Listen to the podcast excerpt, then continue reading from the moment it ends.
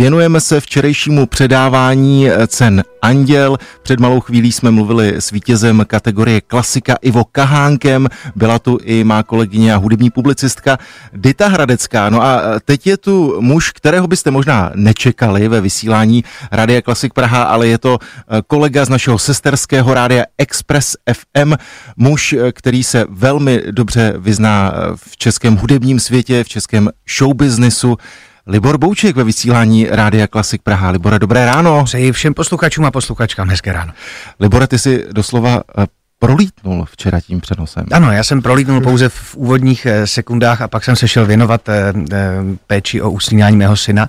Ale prolítnul jsem rád, prolítnul jsem rád, protože si troufám tvrdit, že pro takový lehký exkurs do současné české um, hudby, a to multižánrový, tak jsou andělé strašně potřební a jenom mě vždycky překvapuje, že v poslední době začínají strašně pozdě eh, ve 21.30, že nejprve eh, dostane přednost eh, repríza četnických humoresek a až pak můžou přijít anděle, což je škoda. Ty jsi člověkem, který to může srovnat, byl si blízko českých slavíků, tak Jaký je podle tebe ten největší rozdíl? Třeba právě v těch cenách, jako jsou slavíci a jako jsou anděle? Už v základu je ten obrovský rozdíl. Slavík je soutěž popularity. Je to soutěž popularity, která nějakým způsobem nereflektuje to, jestli člověk vydal desku nebo ne, ale jedná se, řekl bych, o eh, dlouhodobý monitoring eh, popularity eh, umělců a interpretů. Podle mě se to netýká toho roku, kdežto anděle jsou oceněním, ve kterém se reflektuje to, co se stalo za uplynulý rok. A ten zásadní rozdíl je v tom, že na straně Slavíků skutečně hlasují lidé, to znamená ti, kteří mají chuť hlasovat, což je taky podstatný.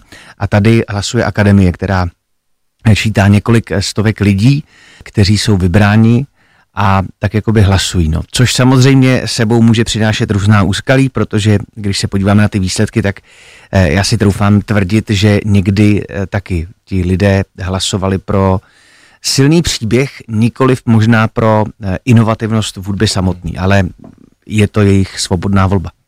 Je to případ Davida Stipky? Máš ho na mysli? Davida Stipku já zbožňuju respektive zbožňoval jsem ho, viděl jsem celý ten růst eh, po boku Martina Ledviny a vždycky jsem vnímal tu neuvěřitelně eh, silnou skupinu lidí kolem Frýdku Místku a, a kolem Třince, kteří jsou nesmírně hudebně nadaní a, a s tou obrovskou ústou a pokorou, jak, jak o tom mluvili. Eh, David Stipka si z toho včerejšího ceremoniálu eh, odnesl tři anděly, jestli dobře počítám, za album, za eh, skladbu farmářům a co by solový interpret, ale já jsem měl, a to je můj pohled, jo, subjektivní, já jsem hrozně držel palce Romanu Holímu, za jeho solovou desku, protože vystoupit eh, v jeho věku, už dávno mu bylo 40, vystoupit eh, z toho komfortního eh, prostoru Monkey Business a AR a natočit fakt jako spověď, tak to mi přišlo strašně silný, ale je jasný, že ten odkaz Davida Stipky my budeme docenovat až časem. A viděl jsem to, já jsem sledoval ten ceremoniál, následně, jsem dorazil domů s prababičkou mého syna, s babičkou mojí ženy, která je sedmdesátnice, a musím říct, že když v závěru vlastně přišla eh, ta vzpomínka, už fyzicky ta píseň Davida Stipky, tak to jí fakt jako zaujalo a vlastně třeba tohle to jméno objevila úplně poprvé. Hmm. Takže těžko říct, já si myslím, že je to fakt eh, otázka vkusu a otázka jakoby chutě. David Stipka musel být zmíněn a, a, a to, co udělal, je fakt jako věc, na kterou bohužel už můžeme jenom vzpomínat. Je to prostě tak, no. Musím eh, se přiznat k tomu, že když jsem seděl eh, včera v tom veletržním paláci, tak i pro mě bylo spousta osobností zcela nových, ano. ale byl jsem za to velmi rád. Ano, znovu to vezmu tou optikou eh, prababičky mého syna, která poprvé se setkala s mužem, který získal hned dvě ocenění eh, v kategorii eh, rap. Eh, to byl Smek a přiznám se, že ani já už jsem tady vlastně nepochopil to, co ten muž chtěl říct, ale určitě má radost a myslím si, že i ten jeho lékař má radost, o kterém on mluvil při předávání a troufám si tvrdit, že ta jeho radost může skončit třeba zítra kolem 10. hodiny ráno. Já mám pocit, že tohle se nám bude Libore stávat rok od roku víc. No ne, to je to že... podstatný.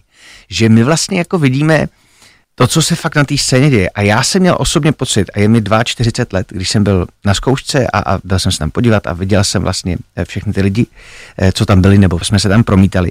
A člověk si uvědomí, jak ten čas jakoby běží a že je naprosto legitimní, že ve 40 letech člověk už přestane absolutně eh, mít eh, schopnost na to sledovat ty současné trendy. Ale zcela respektuju ty výsledky, zcela respektuju všechny ty vystoupení a říkám si super a jsem najednou, po tom, co člověk tím jako letěl ty, ty roky, tak najednou jsem jako vzdálenějším pozorovatelem a vlastně do jisté míry strašně přeju těm eh, lidem, kterým je kolem 20, ten obrovský elan energii, kterou mají.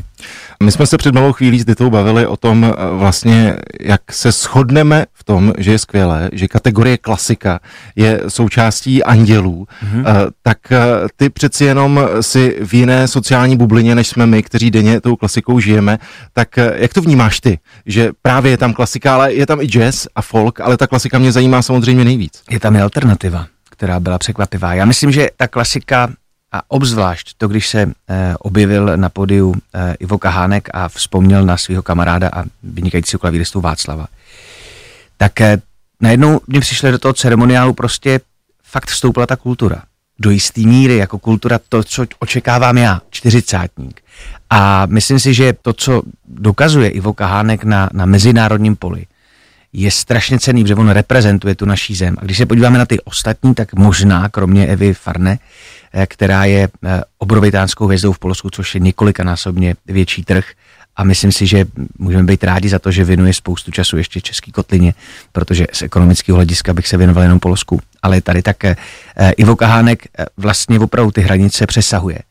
A myslím si, že to bylo vidět na tom vystoupení. A klasika tam je potřeba, protože tenhle ten žánr je ten, který je eh, naším hudebním exportem českým. A myslím si, že dlouhou dobu eh, bude jediným, pakliže nevyletí ještě někdo z jazzu, ale, ale eh, tohle je fakt ta naše vizitka, vizitka ve světě a myslím si, že je to strašně dobrý podívat se na klasiku a jestli třeba i ten pan Smek si řekne, tak já si to kompletní klavírní dílo, což je tedy opravdu jako giga opus v podání Iva Kahanka, tak jestli si poslechne třeba jenom 10 minut, tak si myslím, že ho to může taky strašně obohatit. A je to dobře, že tam klasika je. Jak ty to máš vlastně s klasikou? Dostaneš si k ní někdy jako posluchač? Dostanu, já vlastně zjišťuju, že v autě, a teď je to tak, tomu Albertovi mýmu je, je 15 měsíců, tak střídáme mluvený slovo a klasiku. A fakt eh, je to radost vidět v těch jeho očích, to když prostě přijdou ty klavírní koncerty, který má nějakým způsobem nejradši, nebo to tak jako vyčtu z jeho tváře, tak eh, z toho mám radost. Já si myslím, že je to základ pro jakoukoliv muziku a člověk eh, musí ji ctít, eh, musí znát tu tvorbu těch skladatelů, který prostě přežili generace a myslím si, že si člověk chce se vyznat v těch dalších žánrech, tak musí se základně orientovat v klasice, respektují a mám jí rád. Je součástí mého života. A my ti teď splníme jedno hudební přání ještě než přejdeš ano, vedle je to takové Express trošku FM. jakoby kliše moje hudební, ale proč ne ostatně 9.40, takže ráno. Libor Bouček byl hostem dopoledního vysílání na Klasik Praha. Libore, díky moc, měj se. Není zač.